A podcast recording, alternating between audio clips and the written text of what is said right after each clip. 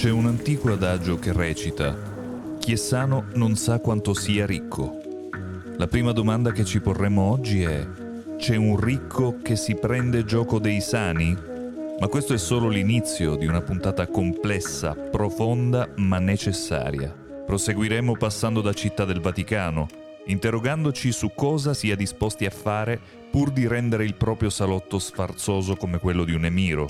Concluderemo poi il nostro viaggio bagnati dal sole insanguinato della Puglia, dove un astro nascente della televisione italiana verrà consegnato alla leggenda. Io sono Spad e questo è Fregnacce, un podcast originale Ultima Fila. Buon ascolto.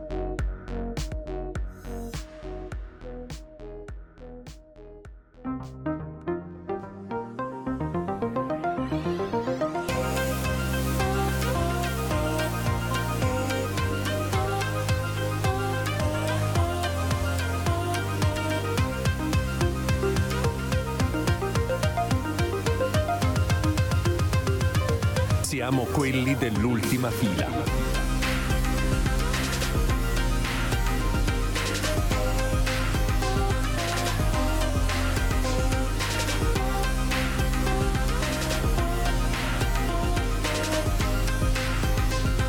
Siamo quelli dell'ultima fila. Ma scusa, eh, la parola voce modificata la sentivi? Ah, praticamente io avevo soltanto la voce del nostro grande amico eh, Luca che diceva siamo quelli dell'ultima fila. Ah, Quindi ma c'è allora filtro. funziona da Dio il filtro di... di È di- incredibile, c'è un filtro. Cari ascoltatori, avete appena sentito, anzi non avete sentito, non so se, se è stata registrata questa cosa, quindi No, avete sì, questa sentito la sigla no. È, è incredibile Lorenzo, di che cosa si tratta? No, io ho lanciato la... Siamo collegati su Meet, e contrariamente al solito, ho lanciato la sigla come mio solito sul solito mixer ed evident- e, e Andrea mi faceva cenno come se non riusciva a sentire, come se non riuscisse a E sentire poi la sentivo sigla. solo, siamo quelli dell'ultima fila. E quindi ne abbiamo dedotto, beh, ci sono state richieste trementi perché abbiamo un grande ospite di che vi introdurremo tra un Ah, secondo, brevissimo. che deve essere il sistema di filtraggio dei suoni di fondo di Google Meet che è talmente evoluto che taglia automaticamente. Oppure, oppure potrebbe anche essere questo, come sapete Google utilizza avanzati algoritmi per impedire che i contenuti protetti da copyright finiscano su YouTube. Come noto, la sigla di ultima fila è un album da un milione di dischi. e, e chiaramente noi perseguiamo come Nintendo chiunque si azzardi a, a farne uso. E quindi può darsi che l'algoritmo automaticamente si sia infilato e abbia tolto l'audio. Sigla prodotta da me è una delle poche cose originali che ho fatto nella mia vita, probabilmente. Quindi non- Con noi c'è il professor Spadolini, grazie ancora di essere con noi. Salve a tutti, salve a tutti ragazzi, è sempre un piacere essere ospite del vostro salotto. È un piacere ospitarti, soprattutto se, come in questa occasione, ti proponi tu di fare il montaggio. Perché la filosofia montaggio zero ovviamente non prevede la possibilità che ci siano più di due persone che registrano una traccia che si possa sovrapporre con semplicità. Abbiamo fatto anche un clap all'inizio di questa puntata, una scena veramente raccapricciante. Caro, caro Spadolini, tra l'altro l'idea, eh, io continuo a chiamarti Spadolini perché ormai tu su ultima fila sei il professor Spadolini, mi dispiace ma non, non c'è altro modo, lui è Spad, se, perché se volete cercare, perché se googlate Spadolini vi vengono fuori i soldi, Altre cose. il, il crack. Quindi eh, c'è stata una proposta di fare la radio Sì, sì, e stata- noi la facciamo, oggi faremo, faremo, ispirati da Marie Curie, come nella foto che abbiamo mandato, fa- faremo la radio. Caro Lorenzo, ehm, io ho il Covid. Mm. Quindi quali sintomi stai Quindi stai ti possiamo vivendo? salutare, questo Eh, bra- è, fa parte bravo, delle regole di capito, ultima vedi? fila, se non ricordo male. Sì, esatto. Quindi finalmente posso essere salutato. Eh, tutt'altro che salutare invece il- il- la mia condizione perché ho eh, le narici come eh, quelle di Agnelli. Sai che si diceva che Agnelli avesse le narici d'oro, no? E per Eh, quale motivo? Raccontacelo. per, per- per non ricevere denunce da, da parte degli eredi Agnelli e pe- peraltro po- possessori del gruppo editoriale per il quale lavoro. Molto Eh, bene. Ma semplicemente perché era un amante del bello, del- dello Esatto. sfarzo. Del... esatto.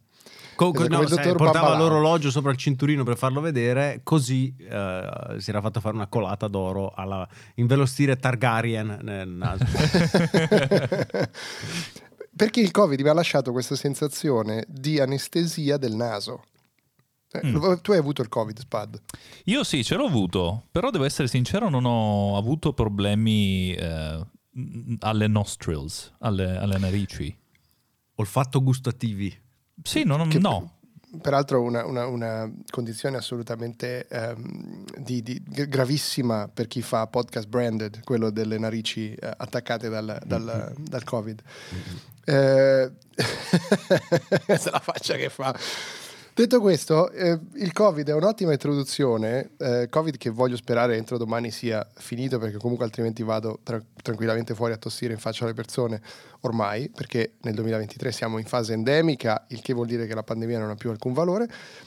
Dicevo che eh, mi ha Chi ti ispirato... paga, eh? Ti paga Big Pharma, dici la verità. Oh, perfetto. Da domani Andrea co- tornerà a tossire sul, a- sul reparto ortofrutta come il compianto. Mauro D'Amanto. Ma tra l'altro, scusate, non è stato a- appurato che il contagio da, da- di- diciamo, da contatto sulle superfici in realtà è sempre stata una cazzata? Eh, sì, Perché ci sono persone che hanno, hanno pulito e disinfettato la spesa per mesi. Sì. Mia, E mia mamma fino a sei mesi fa lasciava in quarantena la spesa due giorni prima di portarla in casa. I prodotti scadevano appoggiati lì all'ingresso. Meglio scaduto che col Covid. no? Poi ha fatto il Covid e basta, sono passate tutte le paure. La cosa bellissima è il fermo immagine di Andrea in questo momento. Non capivo se stava facendo un'espressione volutamente contrita. No, ma eh, eh, purtroppo mi dispiace tantissimo il fatto che voi non abbiate la copertina dinamica, perché questa era tranquillamente la copertina dell'episodio, secondo me.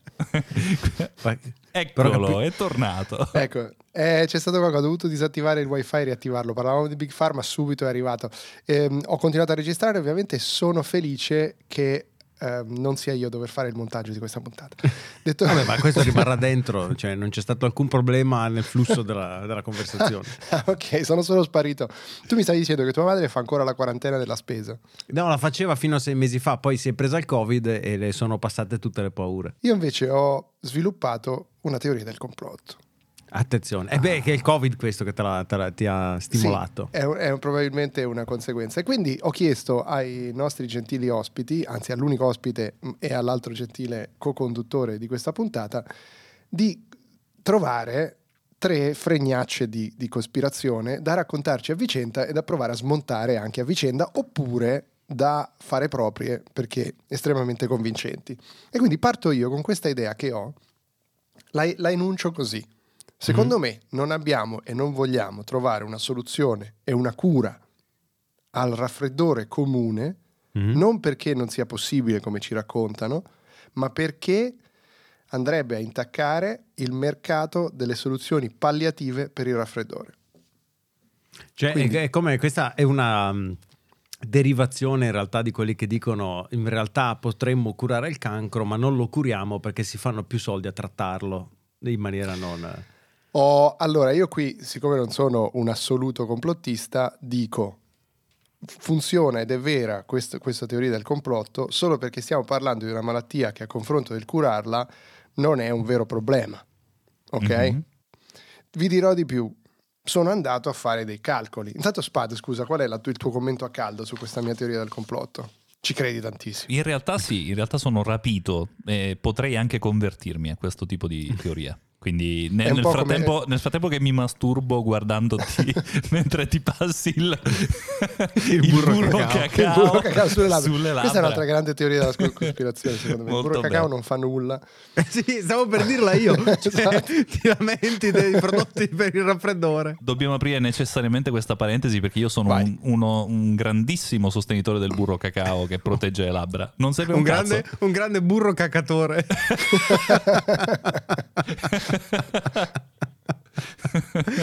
e quindi ne fai ampio uso, ma ti si seccano in inverno, in, in bella stagione. D'inverno mi si strappano da morire, cioè mi basta un sorriso poco più che accennato per eh, diventare una specie di Freddy Krueger. Eh, sì, p- sono fatto così, niente, sono molto molto sensibile al freddo, quindi ne, ne faccio largo uso, eh, pensando che quelli là con la bandierina norvegese stampata sopra eh, fossero... Neutrogena. Eh, esattamente. Possiamo dirlo perché questo podcast non ce ne frega un cazzo dei brand. non volevo fare una marchetta, ma sì, insomma, ci credo e quindi ne uso tantissimo. Eh, mi volete dire che non serve una minchia? No, non no, lo so. no, è, era un'altra teoria. Era così, ok, ok. ok. Però appunto, quindi tu sei rapito da questa teoria del complotto. Sì, sì, sì, sì. Vorrei saperne di più. Eh, ho fatto dei conti perché Ecco. dite, ok, se dici che ci deve essere un interesse economico e sono andato a cercare, ce l'ho anche qui davanti, provate a dirmi quanto vale, quanto è, val- quanto è valsa nel 2000, nel, quanto, è val- quan- quanto era grande nel 2022 il mercato delle soluzioni palliative per il common cold nel mondo. Nel mondo Eh, a livello globale, insomma, quanto vale il mercato globale delle soluzioni palliative per il raffreddore? nell'ordine delle decine di miliardi di dollari. Spad? Non ne ho la più pallida idea, quindi non so. 39 miliardi di dollari. Quindi il- le soluzioni per il raffreddore, che esistono solo ed esclusivamente perché non siamo in grado di debellarlo o di curarlo efficacemente attaccando la radice del problema, cioè l'infezione dal rinovirus, valgono 39 miliardi di dollari. Rinovirus, che ricordiamolo, gli esseri umani hanno, eh, che ha cominciato a diffondersi tra gli umani quando un essere umano ha fatto sesso con un rinoceronte. non sono riuscito a arrivare in fondo. È come l'AIDS, no? Sai sono quelli che dicono Sì, è un uomo esatto. che ha fatto sesso con una scimmia. e così il rinovirus. Pensavo fosse una battuta ancora peggiore, tipo il virus diffuso a Rino Gaetano, delle cose del genere. Comunque. Quando un essere umano ha fatto sesso con Rino Gaetano. Eh, è gravissimo quello che stai dicendo, Lorenzo. Questo strano effetto collaterale per cui il cazzo ti diventa blu è sempre più blu. Eh, quindi- Allora, io sono andato a, a- a fare una piccola ricerca prima di, di- di raccontarvi questa fregnaccia numero uno e c'è anche la condizione opposta. no? Dico, cioè, tante persone dicono dovremmo risolvere il raffreddore e la domanda è ma perché? È una cosa che ti tiene a letto? È una visione molto capitalista quella di voler risolvere il raffreddore, no? perché è una malattia inutile che anche con persone, cioè non, non è che se la nonna prende il raffreddore ci rimane secca, il raffreddore non ha mai fatto male a nessuno, non si muore di raffreddore. Ah, dillo a mia nonna. No, glielo- non glielo puoi dire, è morta di altro, ma non glielo puoi dire perché è morta, appunto. Oh, Quindi ah, proprio- ok. Lorenzo, mamma mia. Va bene. Oggi abbiamo Lorenzo in una versione dark, incredibile. È Lorenzo Fondente. Dicevo che i costi stimati dalle persone che invece dicono no, bisogna risolverlo perché ehm, brucia eh, la produttività delle persone, no? perché comunque quando hai raffreddore per una settimana sei eh, fuori gioco. Sì. Il calcolo è incredibilmente sovrapponibile a quello che avevo appena detto. Cioè, secondo vari studi economici e cose varie, il raffreddore ogni anno causa perdite per 40 miliardi. Però causa perdite per 40 miliardi a tutte le società del mondo, tranne alle, alle Big. Pharma, ovviamente. Quindi si potrebbe dire quasi che c'è un trasferimento di valore dalla, dalla produttività della società direttamente nelle casse di Big Pharma. Sto facendo un po' pere arance, Bellissimo. mele arance. Però se ci pensi, 40 miliardi persi, dove vanno? Va- non sono persi del tutto, sono guadagnati da chi vende palliativi per il raffreddore. E faccio anche presente che in realtà però c'è ancora l'aspetto opposto, mi sto facendo la critica da solo. Se io fossi un'azienda farmaceutica o sono in un cartello, per cui non la posso fare questa cosa, se no vorrei investire tutto quello che posso nel trovare la soluzione alla più comune delle malattie banali, perché venderei un fantastiglione nel vendere questo medicinale Mm, mm. o nel brevettare il composto che mi fa risolvere uno dei Mm-mm. problemi più incredibilmente diffusi nel mondo. Beh, ma la madre di tutte le teorie del complotto è il fatto che Big Pharma sia di fatto un cartello e che ragionino in gruppo proprio per mantenere il proprio, il proprio status. Certo, certo. Mm. Quindi questa, questa è la mia teoria del complotto, perché altrimenti, e poi sono, sono finito nel rabbit hole ovviamente, sapete chi sta investendo denaro per ehm, trovare una soluzione al raffreddore? Spara. V- vediamo se... No, no, voglio che provate a fare degli esempi voi. Fate delle... cioè arrivate a... Ah, chi è sta che- investendo? Jeff Bezos? eh, o- Come hai fatto subito il Ma primo? sì, perché vuoi- vuoi- eh, beh, il suo sogno è essere immortale. Parti dalle cose semplici, no? L'hai beccato subito, ma la sapevi già. No, no, non la sapevo, però so che sono tutti ossessionati lì alla Silicon Valley con la, con la giovinezza eterna. Cazzo. Ha indovinato Spad subito. Amazon eh, pare ci sia un progetto già del 2019. Poi se vai a vedere tutte le cose che riguardano il raffreddore e eh, la cura del raffreddore finiscono nel 2019. Cioè gli articoli che sono andato a vedere poi si spostano tutti sulla pandemia, Eh, ovviamente. ovviamente. Però diciamo che eh, c'era un interesse a che si risolvesse il raffreddore e ci sono degli studi in questo senso. Secondo me lo devono fare senza pestare i piedi a chi non vuole che il raffreddore venga, venga risolto. Tra l'altro, i rinovirus che sono responsabili del 75% dei raffreddori non sono così incredibilmente tanti, sono tantissimi ma non sono non enumerabili. Il problema è che mutano in maniera ovviamente molto rapida, quindi ogni rinovirus è... mh, cioè, cioè, ci sono varie tipologie, quindi non è sempre facile individuare e curare quello che provoca ogni forma di raffreddore. Poi, ultima cosa, e poi vi lascio fare il vostro commento, benefici e rischi. Se fai un medicinale che mi cura il raffreddore ma ha quasi la certezza di farmi venire la cirrosi epatica, forse non lo voglio prendere. Quindi, cosa ne dite? Vi ho convinto o è una fregnaccia? In realtà è davvero logica. E il problema delle, delle- delle fregnacce, de- quelle costruite bene, è che hanno comunque un fondo molto logico e molto condivisibile. Io ci sto, mi, guarda, ci Bene, credo. quindi ti ho conquistato, Mi hai conquistato. Secondo me devo, dire- devo ammettere che in effetti è molto persuasiva. Da un lato la mia testa mi dice che però non può che essere una stronzata, Mm? dall'altro Il il, mio quello- cuore, come sapete, eh, intercorre tra me in questo momento una relazione con una proprietaria di farmacia e quindi dalla- dall'altro lato, come puoi intuire, non posso che dire no, assolutamente. Continuate ad acquistare grandi quantità di prodotti palliativi per il vostro raffreddore. Questo, Eh, cuore, questo cuore in cuoio con eh, lo, il lo scomparto per le monetine. per le- Bene, bene, bene, sono curioso di sentire le vostre fregnacce. La mia era questa. Eh, ci siamo preparati, cari ascoltatori, perché voglio a- che anche il nostro ospite e Lorenzo Paletti ci dicano loro chi vuole andare next con la propria fregnaccia. Se voi siete d'accordo, io mi tengo per ultimo perché voglio così eh, abbassare di colpo Il livello, va bene. No, livello. devi ancora sentire la mia. Perché io avevo mal interpretato l'obiettivo della puntata, in realtà. Partiamo da qui. Perché Andrea era partito dicendo: "Ah, era la settimana di Emanuela Orlandi. Eh, fa- Ah, fa- già è vero. E quindi io pensavo che dovessimo trovare una teoria del complotto su Emanuela Orlandi, relativo a ok, Emanuela Orlandi. ok, però mi piace questa cosa. Tra l'altro posso dire una cosa. No, scusate, io non è che volevo dire che vero, un- non è che io sto dicendo che il Papa è pedofilo, però il Papa andava fuori a mignotte la notte e io lo dico, so- l'ho fatto presente alle- alle- agli- a chi fa le indagini. Questo è il fratello di Emanuela Orlandi. Orlandi Ci che assomigli un po'. sostanzialmente ha detto il Papa è un pedofilo del merda, un pedofilo del merda, però l'ho detto io, eh. No, eh, ricorderete che perché ne abbiamo già parlato su queste frequenze che eh, su Netflix è, è stata recentemente trasmessa la serie Vatican Girl che ricostruiva le varie teorie del complotto dietro, eh, dietro la scomparsa di Emanuele Orlandi. Dalla E quale ricor- abbiamo appreso peraltro che fare il giornalista negli anni 90 ti dà la possibilità di avere un Esatto. attico meraviglioso come il dottor Purgatori. Esatto, e ricorderete il mil stupore di fronte a questo soggiorno straordinario del giornalista Andrea Purgatori. Qualcuno ha già capito dove voglio andare a parare. E la mia tesi è questa: che ogni, Ho già capito.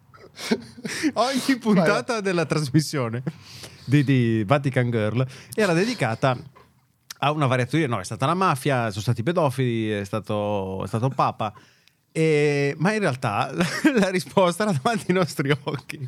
È chiaramente stato Andrea Purgatori. Al solo scopo di, crea- di farsi una Oddio. carriera su questo caso, no? Ha messo, ha, ha messo tutti, ha posizionato tutte le pedine in maniera che ci fossero 85 possibili spiegazioni, e così che lui potesse scriverci articoli, farci trasmissioni televisive per tutto il resto della propria vita. Sono stati i giornalisti sostanzialmente. Se tu giravi l'inquadratura del Vatican Girl e guardavi cosa c'era dietro la telecamera nel fantastico attico di Purgatori, c'è Emanuele f- serenissima, che che, fa le riprese. Oggi Lorenzo, Lorenzo Fondente è veramente dunkel. Viva, eh, Emanuele Orlandi viva e vegeta, che condivide l'attico con il signor Purgatori. Questa è una cosa veramente pesante che hai detto, è un'accusa infamante, ma ovviamente sei come Non l'ho fratello. detto io, eh. è una teoria, l'ho detto. al- Firmerò questa puntata come Stanislao Whatsapp, cambio completamente pseudonimo. Peraltro, per- non, ricordavo, non ricordavo il nome di Purgatori, quindi sono venuto su Wikipedia a cercare Andrea Purgatori e l'immagine è una immagine di Andrea Purgatori con viso fascistissimo, mento sollevato, camicia nera e la didascalia dice Andrea Purgatori nel film di Guzzanti, Fascisti su Marte.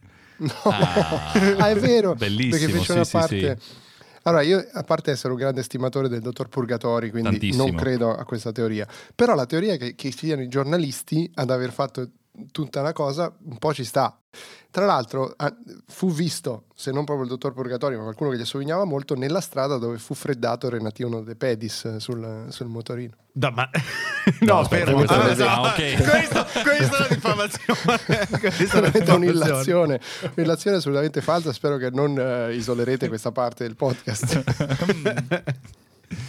Chi Ah, lo siamo sa? nelle mani del dottor Spadolini. No, aspetta, che- voglio sentire cosa ne pensa Spad della mia tesi avanzatissima. Ma allo- io ho un- una sola critica eh, a questa affascinantissima tesi. Mi sembra un po', cioè, o è la persona più organizzata al mondo il signor Purgatori e quindi quando è successo 40, quant'è- qua- quando è stato il 40 delitto? anni. 83, 83, 40 anni. fa. 40 anni fa ha deciso che nel 2022-2023 avrebbe voluto fare i big money. Sono come quelli che hanno comprato il bitcoin eh, dieci anni fa, no? L'ha, l'ha tenuto da parte. Non, to- non torna, non torna. L'attico è già stato pagato e costruito, Lorenzo. non- Bene, avete ragione. Comunque, direi che questa no. Per me è un no. La fregnaccia di Lorenzo, ovviamente no. Eh vabbè, ci ho provato, ci ho provato. Però capite che ero molto compartimentato dovendomi inventare Sì, qualcosa peraltro, su... un, un problema che ti sei creato da solo. sì, sicuramente. Ma la cosa bella è che comunque tu hai portato una roba di tua totale invenzione. Bravo, è vero. sì. Quindi cioè, un, un plauso alla, alla fantasia. Grazie, trovo buoni. Assolutamente. Premiamo almeno la creatività. Quindi adesso tocca la terza fregnaccia, che è la fregnaccia di spade, che secondo me ha a che fare col sesso. Mm, ti stupirò, no, non è così, non è così. Ha a che fare con una vacanza in Puglia finita male, finita nel sangue. Una persona, Attenzione, ma chi se- ma, ma- Stefano Nazzi, una- questa è Stefano- una storia. Stefano, questa- pensate una vacanza in Puglia, quindi tanto sole, la campagna che dà il suo massimo e un albero di mandorle. Quest'albero di mandorle con i rami che pendono sulla strada e che hanno, non lo so, i, tipo i, i loro frutti a portata di mano, quindi basta saltare un pochino sul muretto, allungare la mano e raccogliere questo frutto proibito di madre natura, proibito perché al di là di una recinzione. Come sono fatte le mandorle quando sono sull'albero? Tu sei siciliano, lo devi sapere. Quindi. Hanno un involucro verde molto grosso, un po' come le noci, e poi al loro interno Ah, c'è ok. quella che poi noi comunemente chiamiamo mandorla. Ok, ok. Ebbene, la mano viene tesa verso questo frutto, ma nella campagna pugliese parte uno sparo. Il raccoglitore di mandorle stramazza al suolo in una pozza di sangue. Questo raccoglitore di mandorle era Franco Pippo, che non vi dirà nulla come nome perché al pubblico, al grande pubblico, è, noto come Pippo Franco, solo che Pippo in realtà sarebbe il cognome. E che per chi ci sta ascoltando vorrei dire che non se l'ha inventata sta cazzata, è proprio vero, cioè Pippo Franco è il nome d'arte di Franco Pippo, è una delle mie cose preferite. Esattamente, una cosa bella. E questa cosa voglio aprire una piccola parentesi. Io scopro di questo cognome, cioè mi è caduto il mondo addosso, un po' come quando ho scoperto che Valerio Mastandrea sia Mastandrea e non Mastrandrea. No, No, è. Ragazzi, non è vero. controllate, è controllate, subito googlate. E mi, mi darete Hai conferma. chiaramente modificato la pagina di Wikipedia Così velocissimo fa. mentre parlavo. ma state Oh, scherzando? man, è vero. No, ma questo è uno di quei casi di memoria, essenzialmente quei casi in cui la L'effetto memo- Mandela. L'effetto Mandela, questo è un effetto Mandela. Tornando alla storia, signori, ci abbiamo Pippo Franco in una pozza di sangue nella campagna pugliese. Pippo Franco viene soccorso eh, e purtroppo non c'è stato più nulla da fare. Pippo Franco è morto nei primi degli anni Ottanta in questa campagna pugliese. Il contadino, eh, un po' allarmato, un po' orgoglioso perché voglio dire, mostrare ai parenti e agli amici eh, la, testa di, eh, la testa di Pippo Franco in salotto insieme ai cervi poteva essere qualcosa di interessante, decide di, di- di confessare, di autodenunciarsi, eh, ma viene fermato. Viene fermato dalla produzione RAI che aveva speso moltissimo investito moltissimo su Pippo Franco, c'erano dei eh, programmi che dovevano andare in onda e insomma tutto sarebbe andato a ramengo.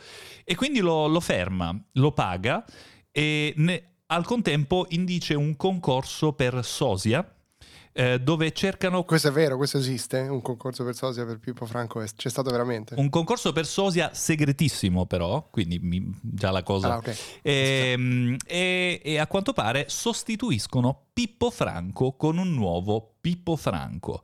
Ma non finisce qui, perché questa è soltanto la prima reincarnazione di Pippo Franco.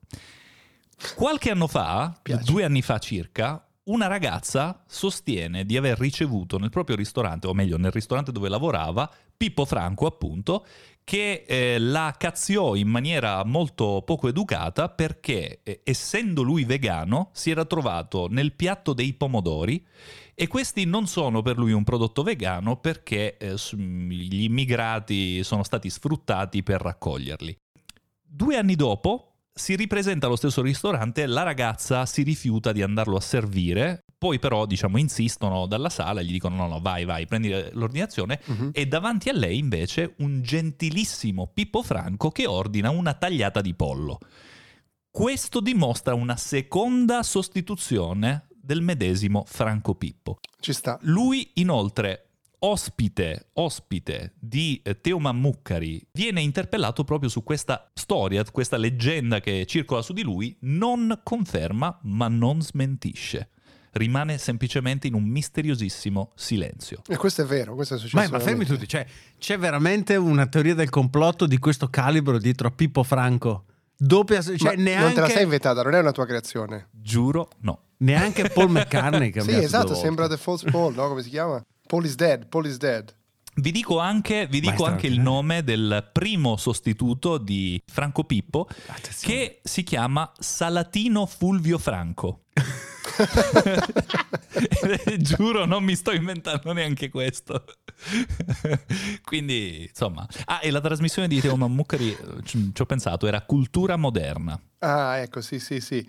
Eh, Questo già nel 2006. Cioè, non ti sei inventato nulla, è vero. Cioè, la storia È del tutto vero. Salatino Fulvio Franco. C'ho qui davanti un articolo.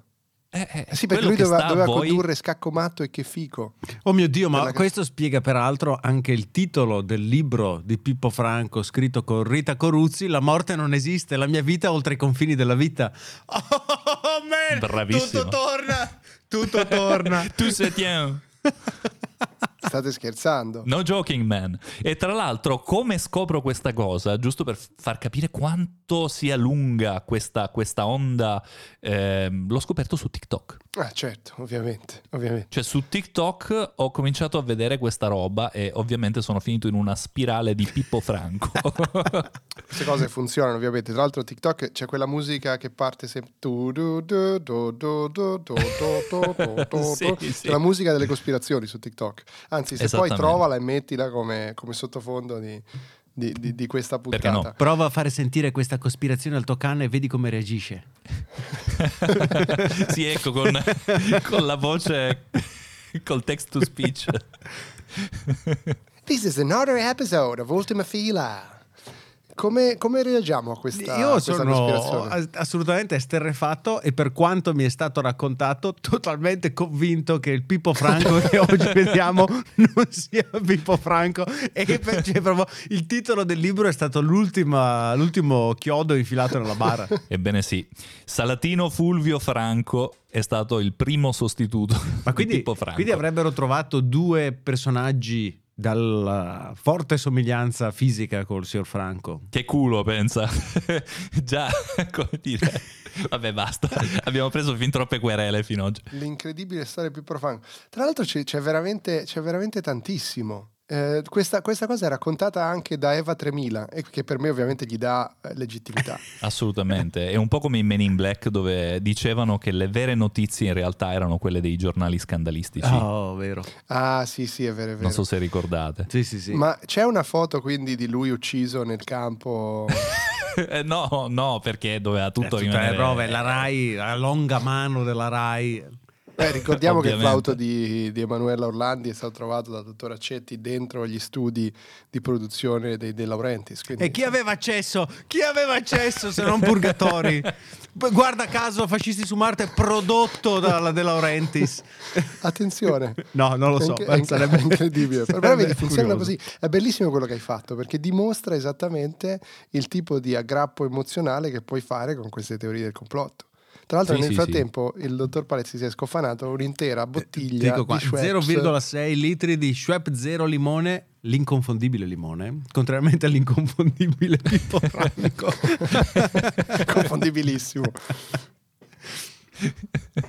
È incredibile. Direi che abbiamo, abbiamo portato tre, eh, a parte, vabbè, a parte Paletti, abbiamo portato delle, delle teorie, quindi due le abbiamo provate. Anch'io, anch'io voglio credere a- alla storia di Pippo Franco. I want to believe want to il believe. poster però con la faccia di Pippo Franco Ti anziché prego, l'astronave. Ti prego, facciamolo. Penso è un'idea per un post del vostro Instagram. Assolutamente, questo, questo lo farà Paletti, perché non voglio fare nulla. Ma questo è un marketing bellissimo. Mi basta prendere l'immagine Want to Believe di X-Files, estrarne solo il testo e sbatterci una faccia di Pippo Franco.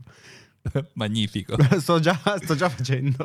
Ancora prima Bravo, di... bravo, procedi e lo metteremo come post dopo anni che non postiamo più nulla su Instagram di ultima fila ci sarà un podcast eh, su eh, un un post su questo su questa Beh, puntata del perché, nostro podcast ma perché Ultima Fila è un po' un bene rifugio e come tutti i beni rifugio non ha bisogno di eh, ulteriore marketing. Cioè, Vero. voi avete mai visto una pubblicità, non so, di... di- di- di- Sull'oro, sui diamanti. Vero. Esatto. Ah, Sì, tra l'altro, sì, vabbè, no. anche lì, se vogliamo andare nei diamanti, le cospirazioni sul fatto che i diamanti non abbiano alcun valore, ma siano artificialmente pompati da The Birds, vi, vi- vi- vi invito ad andare a vedere perché è un'altra di quelle teorie del complotto, fra virgolette, perché è chiaramente economicamente nata così la storia del diamante. Il diamante per sempre, che ognuno pensa sia una cosa in- innescata nel nostro cervello, era una pubblicità eh, della The, The Birds. Ma naturalmente. Anche i carati è una stronzata che si è inventato The Beers. Eh, Veramente? Sì, sì, sì. E c'è, una, c'è un I bel mini, diamanti non valgono nulla. c'è un bel mini documentario, come tutto vale, no? Quello che tu vuoi che valga. Vale tanto quanto è disposto il cliente a pagarlo. C'è un bel mini documentario di quella serie prodotta da Vox, eh, in poche parole, su Netflix, dedicato proprio Mhm. ai diamanti, dove, se non ricordo male, lì che vanno a un certo punto a chiedere a una alta dirigente, non ricordo se di The Beers o di un'altra dei due o tre grandi produttori di diamanti, chiedono, ma è vero che controllate la disponibilità dei diamanti sul mercato per... E lei rispose: Chiedete a Pippo Franco. Ma nel buio sul più bello, lui ti dice così.